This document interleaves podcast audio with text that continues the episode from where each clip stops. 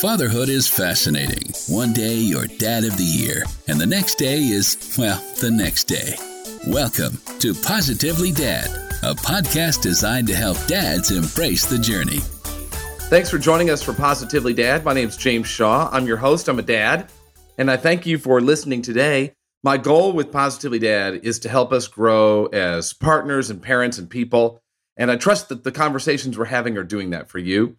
We release two podcast episodes every week. The one you're listening to right now, it's, it's more of our traditional podcast where I talk with an expert about something that's going to help us get better. And then every Thursday, I release a dad talk episode where we talk to a dad about being a dad. So make sure you listen to both of those. Now, today you're in for a treat because at the end of the podcast, my daughter Naomi, she's a second grader, seven years old. She's going to be on at the end. She's on the end of every podcast we release on Monday. She'll share the kids' corner with you. So make sure you stick around for that. And today we're going to look at something that that I'm real excited about, quite frankly, because you know the idea of positively dad's been on my mind for seven and a half years, eight years now, really. When my wife Terry said, "Hey, I'm pregnant," I went, "I want to be a great dad," just like you probably. That's why you're listening. So I go out looking for resources, and quite frankly, I couldn't find a bunch. There just weren't a lot of things out there for dad. So the idea for positively dad came to mind, and then it just sat until March of this year. So, like seven years, I just held on to this idea and never implemented it. Finally, we have it out there. Well, this is a common thing, at least a trend for me, and it might be a trend for you that we have great ideas, things we'd like to implement, stuff we'd like to make happen, and then it just never gets off the ground. For some reason, we can't get, you know, the idea into action, or we might get started on something and take some steps toward it, and then it fizzles out. And it turns out this is really common. And so I found a guy named Charlie Gilkey, and he's written a book called Start Finishing How to Go from Idea to Done. And I reached out and asked if, if he would join us here on Positively Dad so that we could look at, you know, what are those things that that we said, hey, someday I'd love to do this, or in a perfect world, I'd like to do this, and how can we actually make it happen? And as we do that, what lessons are we teaching our kids and how are we showing them how to get things from idea to done? So that's what we're going to look at today. I'm real excited to have Charlie on. Charlie, thanks so much for joining us on Positively Dad. Thanks so much for having me. I'm really excited for our conversation. Yeah, me too. So, I mean, we got to start with this. Every time you turn around, there's a new book out about how to be productive and, you know, how to get, you know, the most accomplished and get things done. So, why should we read yours? Well, I think that there are a few reasons you might want to read start finishing. Um, one of the major things that that the book calls out is that there's a certain kind of work that we're just not getting to that no amount of you know getting better at apps or to-do lists or just basic time management is going to help with. And so i call that work your best work. It's that work that makes you come alive makes you feel like you were meant to be here um, and really does change the world in important ways. And not too many of the productivity books actually go into that space and talk about why that work is so difficult to do. I think another reason is that the book focuses on converting ideas into projects and it really jumps into the messy middle of getting projects done because the reality is, is that finished projects bridge the gap between your current reality and the life you want to live in and the work you want to do. And you get there by, again, finishing projects, not necessarily just hacking away at a bunch of tasks and low hanging fruit and easier things. And so it really does galvanize the reader to take stock of the different ideas that need to be converted into projects and making space on their schedule for those projects, building a team behind it, using their genius zones and really pushing it to done. So those are two good reasons. I could give more, but I, I think we can start there. Yeah, no, that's good. And people should pick it up. I think what's fun about what you said is, you know, I, I imagine we have a lot of listeners. I'm sure you run into a lot of people that quite frankly they just don't enjoy what they do and there's something that's on their heart that they'd like to do. Like this podcast for me it sat you know as an idea with me for seven years and finally you know i've launched it and we're having fun with it. Um, i imagine that's true for a lot of people and and i think the message is look if there's something out there you'd like to do that gets you energized then then let's quit waiting and start getting after it. That's absolutely the case. I think all too many of us take ideas and and sort of inspirations and aspirations and put them in what I call the closet of the soul, you know, where we just kind of tuck it away for someday, someday when we have more resources, more money, more time, when we have a better boss, when the kids are grown or when we figure something out. And then, then is when we're going to work on that idea or that project or that whatever. But that I, that day never comes on its own. It always comes because there's some particular point in day in the time where we say, you know what, today. And that could come because we get exasperated about it not coming.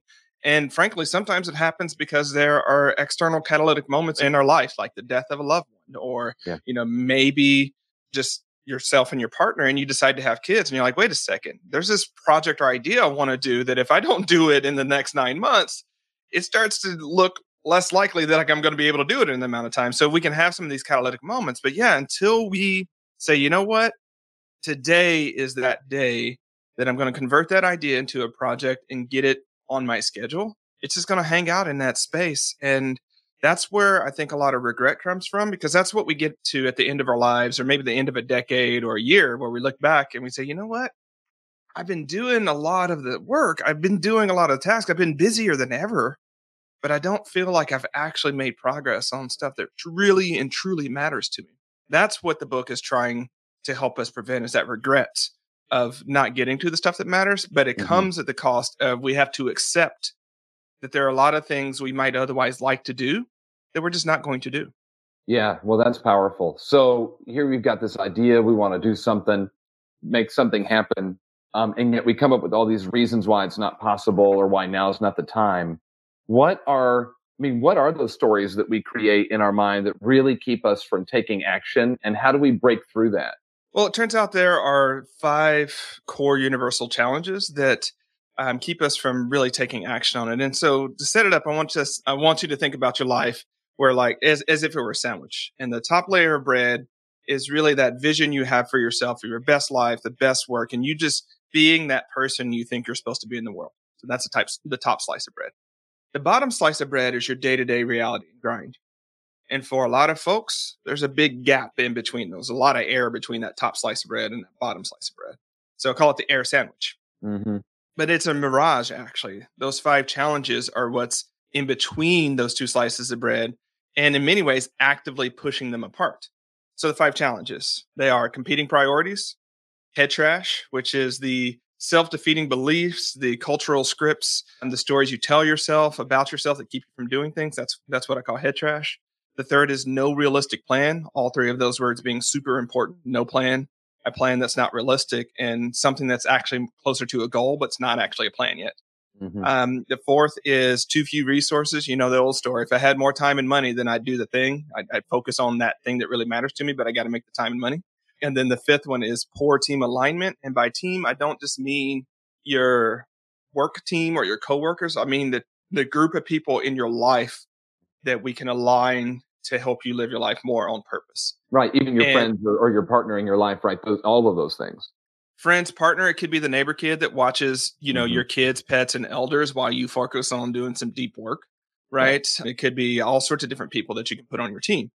And until you start actually addressing those challenges, you're going to remain stuck, right? Because, for instance, if you have the value of autonomy or the priority of autonomy, and you also have the priority of, let's say, security, it might be really hard for you to start that business because, in many ways, there's a lot of uncertainty in starting a new business, and that puts your security at risk at the same time that it might advance your autonomy. And until you get that squared, you're going to remain stuck.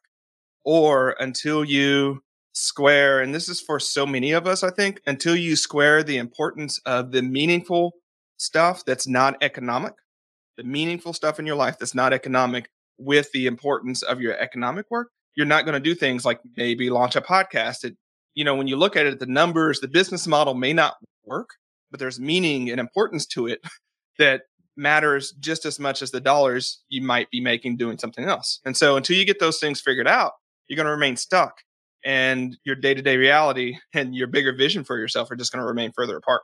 Right. I joke with my wife that the podcast is just an expensive hobby. And um, you know, and, and for me to learn and grow. It, this, is, this doesn't make money. This is not what I do for a living. And yet it's an idea that we finally implemented. And I feel like there's a lot of people that maybe you've got to be willing to take that kind of risk is that you're going to start something and just have the attitude that it's an expensive hobby to get off the ground just to get you into movement. What do you think about that? I think you're absolutely right. And I think what I really want to lean in and, and, and constructively frustrate people about is what I call creative constipation, which is hmm. the, you know, basic pattern whereby we take in new ideas, we take in new inspirations. Maybe it's that podcast, maybe it's that TED talk, maybe it's your friend that always comes up with great ideas. We take in those ideas and we don't do anything with them.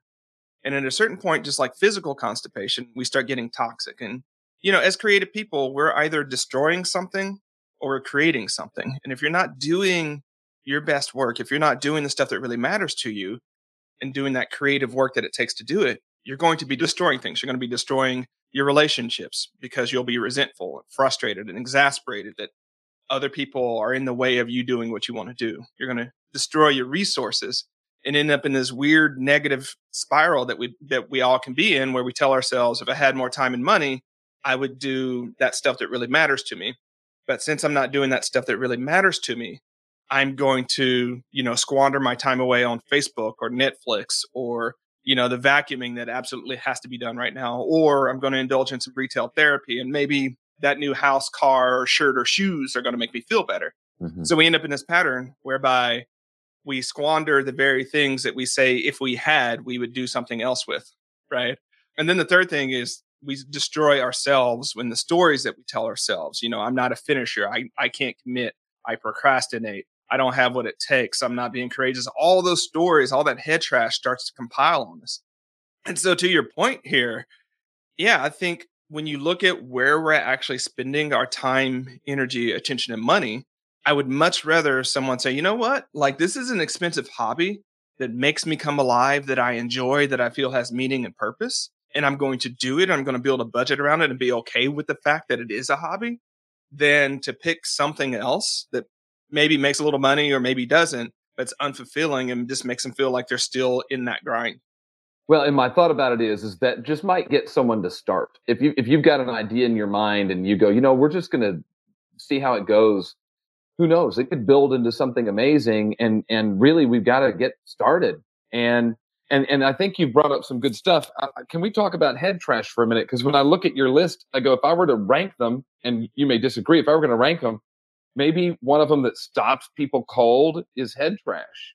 It is. I, I think I would go to if I didn't know anything else, I would either go to competing priorities or head trash.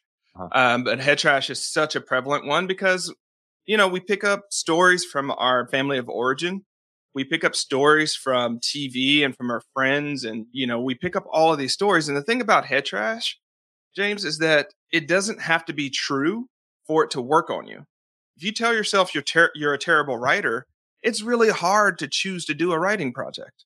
If you tell yourself you're a terrible leader, it's really hard for you to volunteer yourself to start that nonprofit organization or to become a community leader. And it doesn't matter whether that's true, right? You can be a great leader, but if you tell yourself that, you're not going to put yourself on bat to even take swing at the things that are coming your way.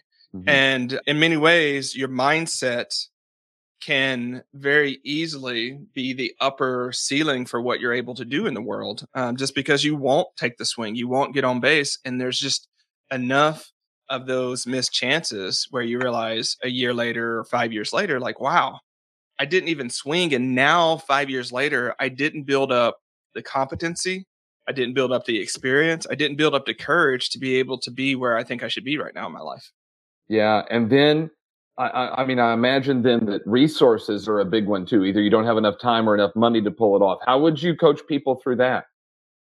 It's always going. Well, the first thing I'm going to say is steal time from things that don't really matter to you. Steal mm-hmm. time and money from things that don't matter for you. For instance, um, look at how much cable costs these days. Cable television, right? And I don't know how much you're paying for your production on your podcast, James. We don't necessarily need to go in there, but you know, that might free up 125, 150 bucks a month that you could yeah. spend on your hobby.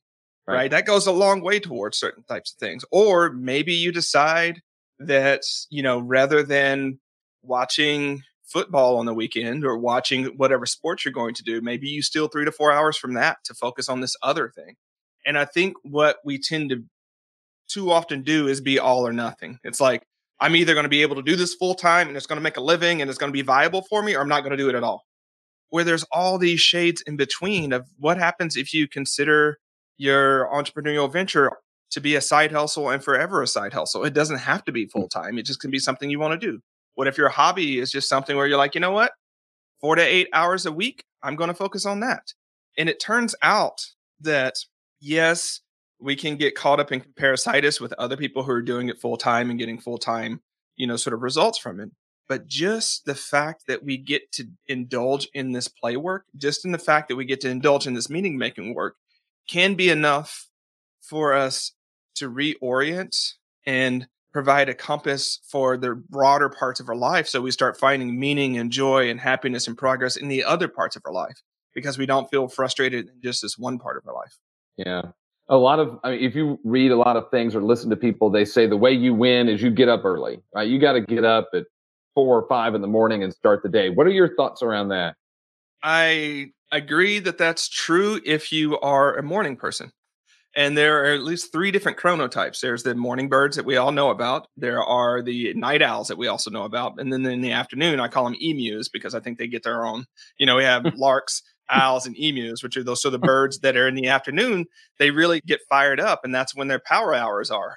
And so if you are a morning person and your power hours are in the morning, then yes, get up a little bit early. But if you're a night owl, don't do that. Like you're just going to beat yourself up and not actually do your best work anyways. Or if you're an emu and it's that afternoon thing, maybe you take meetings and you do email in the morning, which is against all the advice of folks like myself, right?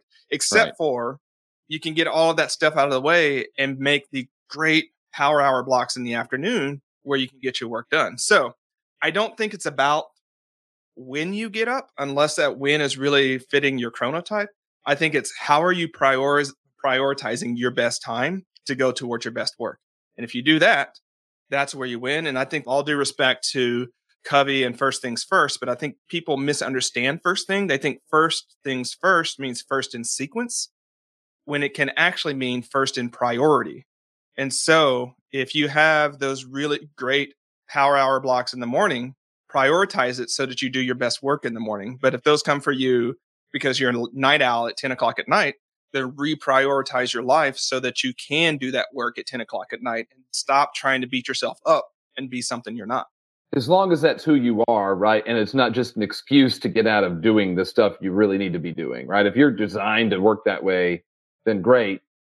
The, you know, I think the research says do the important things first and sometimes we might just use well i'm just an afternoon person maybe as an excuse. So just understand who you are. I would say that's true right? Understand who you are and that's one of the you know i give five keys in the book of doing your best work those five keys it's a handy mnemonic i a b c d. So intention awareness boundaries courage and discipline. What we're talking about is awareness right now yeah like being aware that you are an afternoon person and then creating the boundaries, which is another one of those five keys, so that you firewall that afternoon time and you use it well. Now, if you say I'm an afternoon person, you create a boundary around it, and then you don't do what you've said you're going to do. There's something right. else going on, probably right. competing priorities or head trash. Mm-hmm. But at least we can remove the, I think, the debilitating story that people have about themselves is that they're procrastinating or they can't focus or they can't plan. When reality is, when you look at their schedules, a lot of times, James, there's just no space to do the work. Mm-hmm. There's not. And so if, you know, let's solve against that first. And then if we create that time in your schedule, then you're not using it, then we can move on to the next root challenge. But, you know, I think when you look at the fact that doing these sort of best work projects that I'm talking about, they tend to take two, three focus blocks a week. And focus blocks are just, you know, taking that power hour concept that I talked about and thinking in terms of 90 minute to two minute blocks of time where you can actually dive into that project and get some stuff done. Right. Most projects take two, three hours, two or three blocks a week to make progress on. If you don't have those in your schedule, you're not going to get momentum on that project. It's that simple. Right. So let's stop with the head trash. Let's start prioritizing and making room on the schedule to make it happen. Okay, so this sounds great. And then my real day happens. I mean, I feel like there is this like, we all have the best intentions. This is what we're going to do. This is how it's going to be and then air quotes reality shows up. So how what's your suggestion on how we handle that? So reality can show up in two different ways, right? Distractions and interruptions. And there's a difference, although we talk about them in the same breath, there's a conceptual difference between the two. Interruption is where a person, you know, child, animal, life, whatever, like literally walks in your room or walks into your space, interrupts you, tugs on the shirt, claims your attention in that moment. That's an interruption. A distraction is anything that you allow yourself to do. So, like YouTube is not an interruption. Facebook, Netflix, not an interruption, right? They don't walk into your room, tug on your shoulder, and say, Hey, I, I need some milk right now. They are distractions. And understanding that means you allow yourself to be distracted, which means you have the power within yourself to not be distracted. So part of it is on both of them, but I'll, I'll hang out with distractions first, is what I call successive elimination. So you start eliminating the entry points of those distractions. So if you know you get really distracted and you find yourself on ESPN or Amazon or wherever, there are plenty of site blocking tools. My favorite is Cold Turkey Blocker, where it won't allow you to go to those sites when you tell it to not allow you to go to those sites. And so you can schedule it so that from say eight o'clock to eight o'clock in the morning till noon, you can't go to those sites. Okay. Now you can't go to the, do that distraction and it makes you reorient yourself to your work. Now, if that's not enough, maybe you pick a different type of device or maybe you start longhand writing or maybe you go to whiteboards like you can back off the technology largely that allows you to distract yourself. So maybe you go to a different environment. On the interruption side, that's really more about boundaries and being clear with people around you that during certain times you're not going to be interruptible. And it could be that you turn your cell phone off or tell, turn it on do not disturb. You obviously turn off your email. It might be that if you have the capabilities, rather than working in your office where everybody disturbs you, you walk three blocks away and go to the coffee shop where no one knows you, right? Mm-hmm. And then you're right. able to get your work done. So there's getting limit that. So I, I just want people to be intentional and strategic about the interruptions and distractions that are coming in and not sort of resign and throw their hands up in the air and say, ah, you know, life is happening to me. That's that's it can be true. But what we're trying to do in each of these, it's the same thing that I was just saying earlier, is we're trying to get to the point where when you're sitting at the desk or you're doing whatever you're doing, it's really you versus the task or the project at hand and it's not all the stuff in between that's pushing you away from it and if you get to that point to where you clear the room you're at the coffee shop your phone's on do not disturb all the things and you're still not getting the work done again we go back to competing priorities and head trash it could be that it's not an actual priority for you because think mm-hmm. about it this way james we don't need a productivity system we don't need accountability abilities. we don't need life hacks to eat ice cream or whatever your favorite dessert is. We've got we that don't. figured out. Yeah, you're right. We got that figured out. But the, my point there is, is there's something about our relationship to eating ice cream that we've made different than our relationship from doing work. And I mean, if we're really going to go, so there's a few things going on. One, we enjoy the process of eating ice cream. Two, there's instant feedback. Three, it's simple, right? And so we can sort of hack that and say, let's look at your work. How can you provide some instant feedback, instant positive feedback in that work? How can you enjoy the process? How can we make it simple so that it, you know, sitting down to do the work that matters most is more like eating ice cream than it is the social emotional gymnastics that we got to do sometimes to get into the work at hand. You know, I think you, you've, you've given us so many great points. And one that's resonating with me right now is if we look at these kind of five elements, then the next one that might be the one that holds you back is that, quite frankly, your plan, you don't have a realistic plan. And when you brought it up earlier, you said all three words are important. It's got to be a realistic plan. It reminds me, I heard uh, Gary Keller say one time that we overestimate what we can accomplish in one year and underestimate what we can accomplish in 5 mm-hmm. And yeah, and it's about just having a plan. Talk with me about that because I, I bet people just go, well, we'll see what happens, and we really need a plan.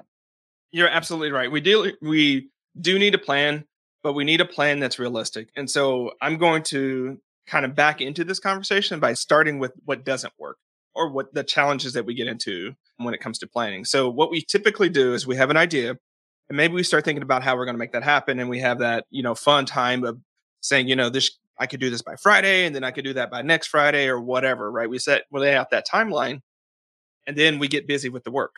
But what we often forget is that project is one of many that you're carrying and you've already got commitments on deck. And so the first thing that we do is to say, "Oh, I could do that by Friday," and then we look and like, "Oh crap, I've got three other things due Friday. Yeah. What am I going to do now?" And then we start the lifting and shifting. And so right.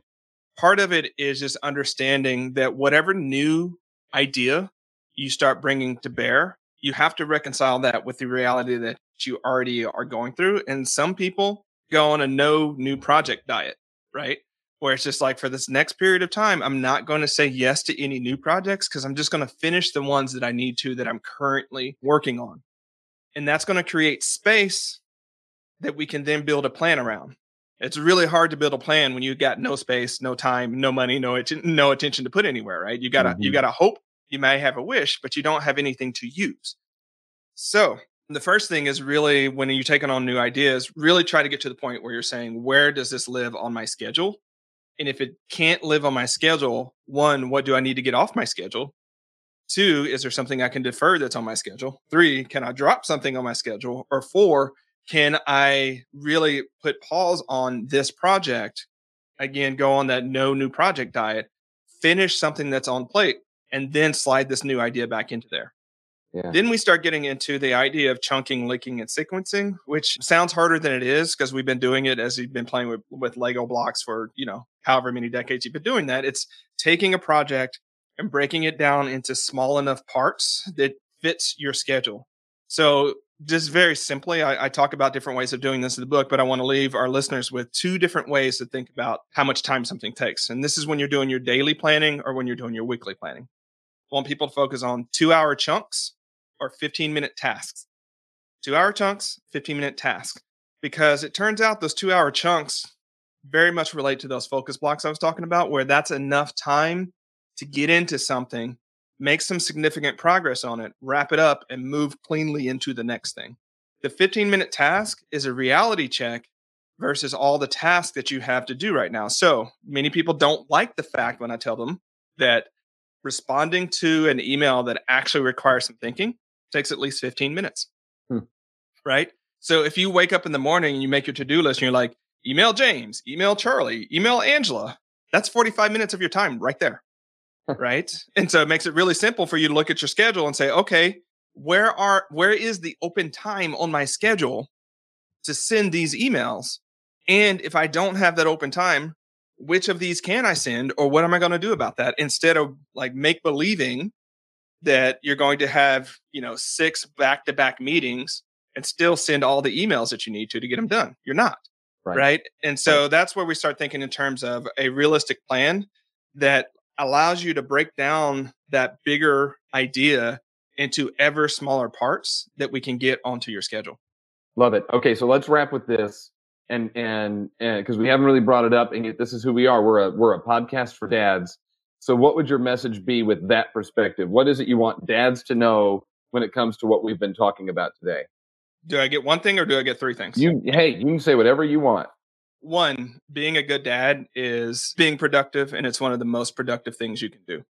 To whatever visions you have for yourself about being a dad, however you want to be as a partner, however you want to be to your kids, convert those into projects. Treat it as if it were a campaign or treat it as if it were a new hire. Like you have the skills that it takes to be the type of dad that you want to be. You just have to apply that skill to this domain of your life and third is it comes down to time, energy, and attention. And where are these blocks that you're spending with the people that you love? And like, if it's not on your schedule, it's not a priority. Mm-hmm. And if it's worth doing, it's worth planning to do. Yeah, that's really good. Just as we ramp up, I'm just curious, what prompted you to write this? Because you've got quite the story. I mean, your your life story is pretty awesome. And I'd tell people go to your website and read about you. What was it though that got you to write this book? one, I wanted to help people, and two, I saw that there wasn't the conversation the way that I would want to have it in the space. And all too often, people were either focusing their lives on the economic work and forgetting about the work of their lives, their personal work, or they had given up on the idea that they can change their life. And I come from a you know philosophical tradition, and I'm a neo-Aristotelian in the sense of believing that we become by doing which is another way of saying we pay for the noun with the verb. So mm-hmm. if you mm-hmm. want to become a different noun, you want to become a leader, you want to become a writer, you want to become an entrepreneur, you want to become an awesome dad, there's some verbs that you need to be doing to make that that happen. So I just really wanted to give people a go-to guide to really start converting those ideas and goals into projects that they get done so that they can really thrive because it's by doing these best work projects by building this bridge between where we are and where we want to be that we thrive. Yeah. Well, and you say that, you know, this is about becoming the person that you want to be in the world. That's the that's the purpose here. How can people find you and where can they get the book? All right, so you can find me at productiveflourishing.com, but if you're interested in the book, go to startfinishingbook.com. You'll be able to download a free chapter to see if it's for you. Um, I do hope you check it out, but above anything else, just take some time this week, carve out some time to start pulling that idea that you've hidden away in your closet of your soul and start finishing that. Yeah, just pull it out and think about it and get into some action. Where can people find you and connect with you on social media? So best is going to be on Twitter at Charlie Gilkey. I'm also a little bit on Facebook, but if you want to have a conversation, probably better tag me on Twitter at Charlie Gilkey. Thank you for taking the time out. This is really, really valuable. Good luck with the book, and thanks for sharing with us today. Thanks so much for having me, James. Awesome stuff from Charlie. You know, the big one that stuck out to me was what stories are we telling ourselves? What are those those things that go inside our head that keep us from making these great things happen. Most of the time, it's just something fake that we've made up that we buy into that, quite frankly, doesn't deserve to take up real estate in our brain. And so, what if we can push through that and make it happen? And he's giving you some great ideas on what to do. And I encourage you to follow him on social media and online, like he mentioned. All right, well, let's wrap up the way we always wrap up a podcast episode on Positively Dad. And that is, we're going to hear from Naomi, she's uh, our seven year old, our little second grader. And with uh, Halloween just happening this past week, she's got candy on the mind. Let's take a listen. What are the kids thinking? Time to find out in the Kids Corner with your host, Naomi. Hi, my name is Naomi Shaw, and today we will be talking about having too much sweets. If you have too much sweets, it might help you get a cavity or maybe lose a tooth that already it's a grown-up tooth. And it can also make your tooth raw. That means that it's really wiggly and that it is never going to come out. You might get a tummy ache. If you get a tummy ache, that probably means that you have too much candy. And just stay healthy and have sweets once in a while. That's it for Naomi's Corn. Have a great day. Bye yeah, be careful because you might get a bellyache and you definitely don't want that, right? Hey, thank you so much for joining us for Positively Dad today. I trust that you got some value out of it, that you learned something, that you're able to go now and, and take some thought, idea that's been in your mind that you're probably passionate about, and now you're able to turn it into something. I would love for you to be able to do that. So I trust you got some value. If you did, would you share this podcast with people that you know you know, post it on your social media pages, email it to someone. Uh, wherever you're listening, if you would rate us, like we love five stars, if you would rate us, that would be great. Maybe even write a review. And then finally, we love connecting with you. So find us on social media. We're on Facebook, Instagram, and Twitter. Just search Positively Dad. We're super easy to find. And we'd love to be able to connect with you there as well. We're always working to post some content that you like, and we post dad jokes that are pretty quite, uh, that are really quite funny. So make sure you check those out as well. And would love to connect with you there. Hey, thanks for listening. I'm James Shaw. We'll see you next time on Positively Dad. Bye bye.